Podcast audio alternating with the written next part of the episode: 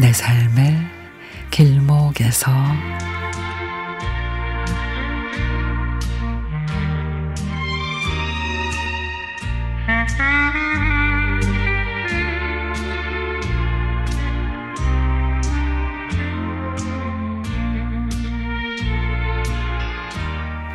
몇 달 만에 친정 나들이를 했습니다.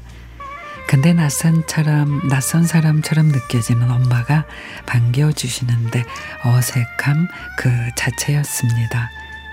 염색을 하지 않은 엄마의 머리카락은 하얗고 허리도 잘 펴지지 않는다고 구부정하게 걸으시는데 우리 엄마가 맞나 싶었습니다. 집안을 들어서자 다리가 부러질 듯 12첩 반상이 밥상에 차려져 있습니다.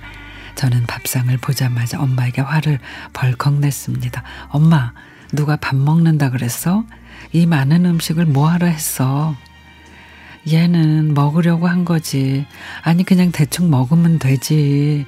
이렇게 많이 누가 먹는다고. 사실 엄마는 저희가 온다고 하면 늘 이렇게 음식을 많이 준비하십니다.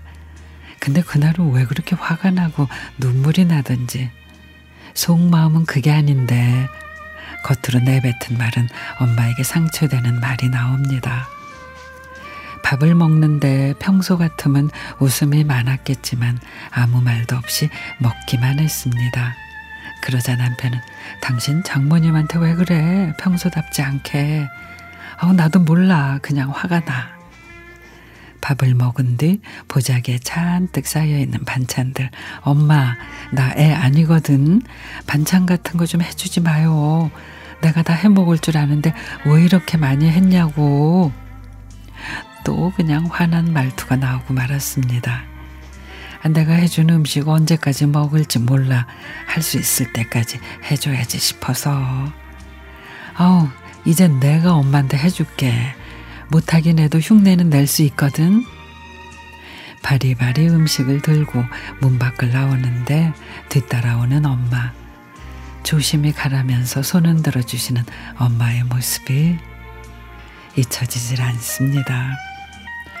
우리 엄마는 생전 나이 들어 보이지 않을 거라고 나는 생각했는데 엄마를 떠올리면 눈물이 멈추질 않습니다.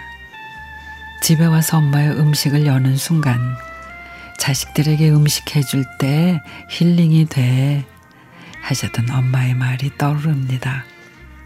엄마 짜증내서 죄송해요. 엄마에게 전화 한 통 해야겠습니다.